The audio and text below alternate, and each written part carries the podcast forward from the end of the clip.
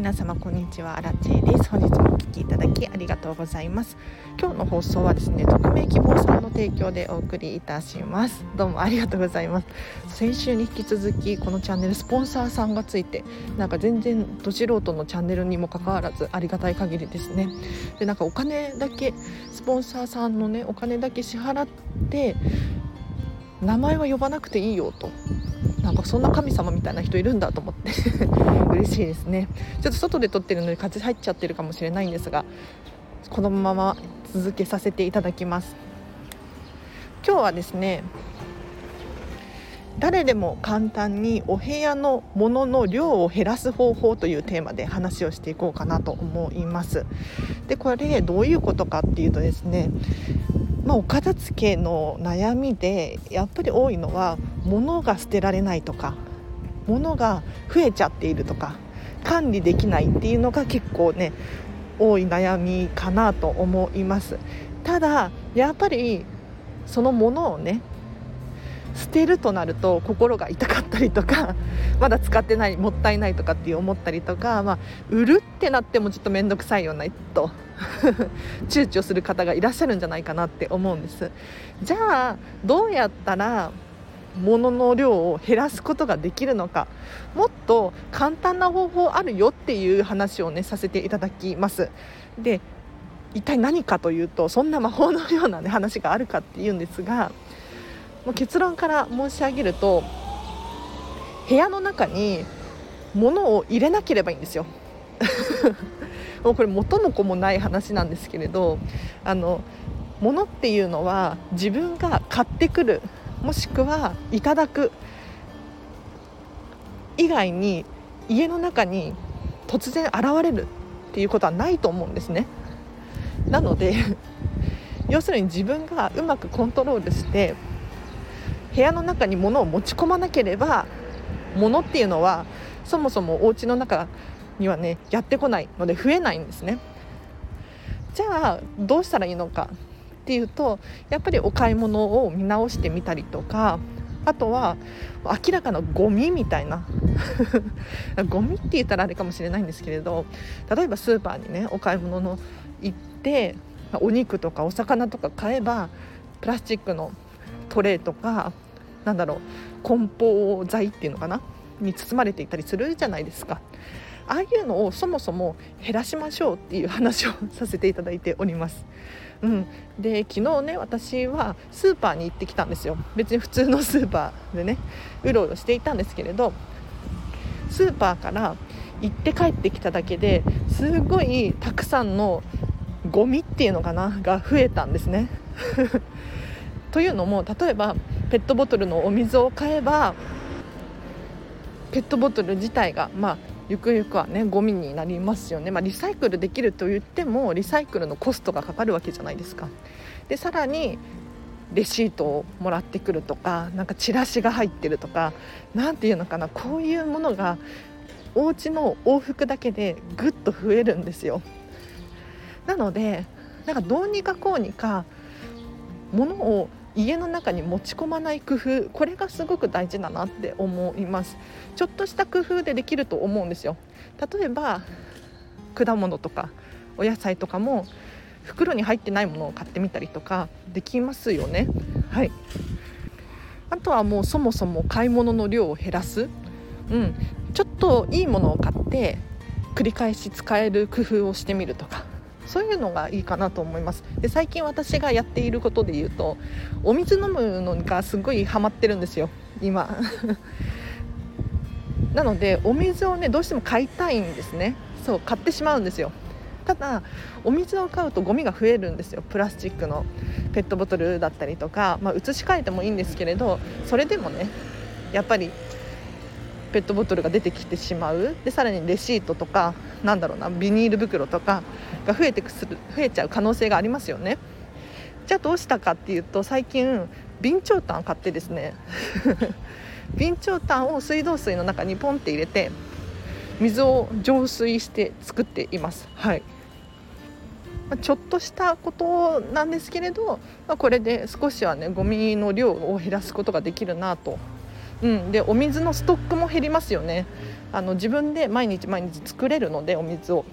そうすることによってもう何リットルもお家にストックを置いておく必要がなくなってすごく身軽になりました。なのであのゴミの量を減らすとですねお家の中もすっきりしてくるんですね。なのでぜひそもそも論なんですけれどお家のものが多い理由はやっぱり自分がお家の中に迎え入れているからなので入れる量を減らせば必然的にお家の中はすっきりしてきますのでぜひ参考にしてみてほしいなと思います。じゃあ今日はここまでにします。どうしてね今日はこの話をしようと思ったのかっていうと今めちゃめちゃハマってる本があってあのゼロ・ウェイスト・ホームっていうゴミをゼロにしようっていう本を読んでいてすごく面白いんですよ。本当に面白い。で何が面白いかっていうと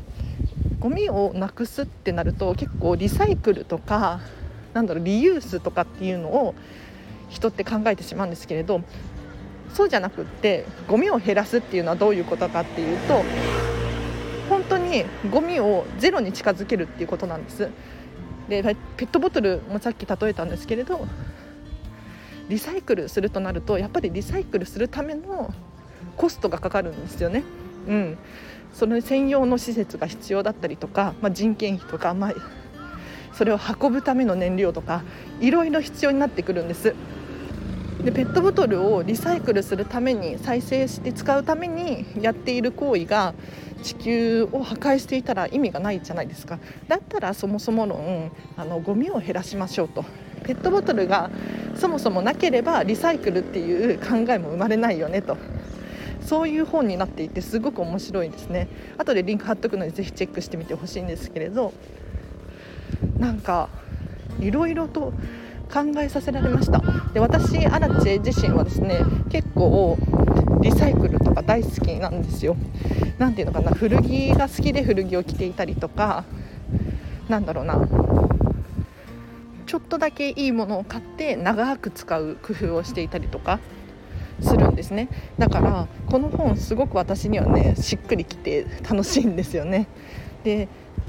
先日モデルのローラちゃんかな？が YouTube で動画上げてたんですけれどその動画の中にこの本が出てきて別にローラちゃんこの本紹介しているわけではなかったんですけれどちらっとねこの「ゼロ・ウェイスト・ホーム」っていう本が登場してあこれ私今読んでるみたいな。思って そうちょっと感動したんですよ。なのでなんかこれからの時代ねサステナビリティとか何て言うんだろう物を買う時代消費する時代ではなくなってきているなって思うんです。ただやっぱり物って必要で何をどういうふうに使うのかっていうのが大事な時代かなって思いますのでぜひちょっとこれリンク貼っとくので見てほしいなと思うんですけれど皆さんもこの機会にぜひゴミをそもそも減らしましょうっていうのを考えるといいかなと思います。では今日はここまでにします。えっとお知らせがいくつかあります。LINE で公式アカウントやっております。こちらはですねアラチのメルマガですね。毎日毎日私からメッセージが届くようにしていますので何か生活のヒントになったりとかうん。あとはお悩みご質問をメッセージ送れる設定にしてありますのでこれがね結構好評で、はい、私結構高確率で返事を返していますのでぜひ私に直接メッセージが送りたいっていう方はご活用ください。でもし気に入らなかったらブロックしちゃえばいい話なので。はい。ぜひあのお気軽にお友達登録してほしいなと思います。リンク貼っておきます。であと岡田付のモニターさんを募集しております。えっと、私は見習いこんまり流片付けコンサルタントなので片付けのレッスンをするんですけれど、まあ、見習いなのでモニターさんでレッスンするんですね。でモニターさんでレッスンするとモニター価格でレッスンすることができるんですよ。で私は6月から正式な片付けコンサルタントになる予定なのでそこからはですね1レッスン5時間3万3000円にしようと思っていますが今だとなんと1レッスン5時間8000円プラス交通費で承ることができますので。ぜひぜひこの期間にね5月の末の予約までです、はい、一度でもいいから体験してみると何かね発見があったりとかすると思いますのでぜひこちらも LINE の公式アカウントでメッセージ送っていただければ詳細送りますのではい。ということでこの辺りかな。ちょっとジムに着いたのでねこれから運動して今日は実はこれからお片付けの相談会オンラインで1時間っていうのがあってですねちょっと楽しみなんですよね。ただ何て言うのかなそんなかしこまった回ではなくって私と何か喋ることによって気づきがあったり発見があったりする可能性があるので、うん、気軽に1時間喋ろうっていうオンラインの何て言うのかレッスンまではいかないけれどはい。お悩み相談会。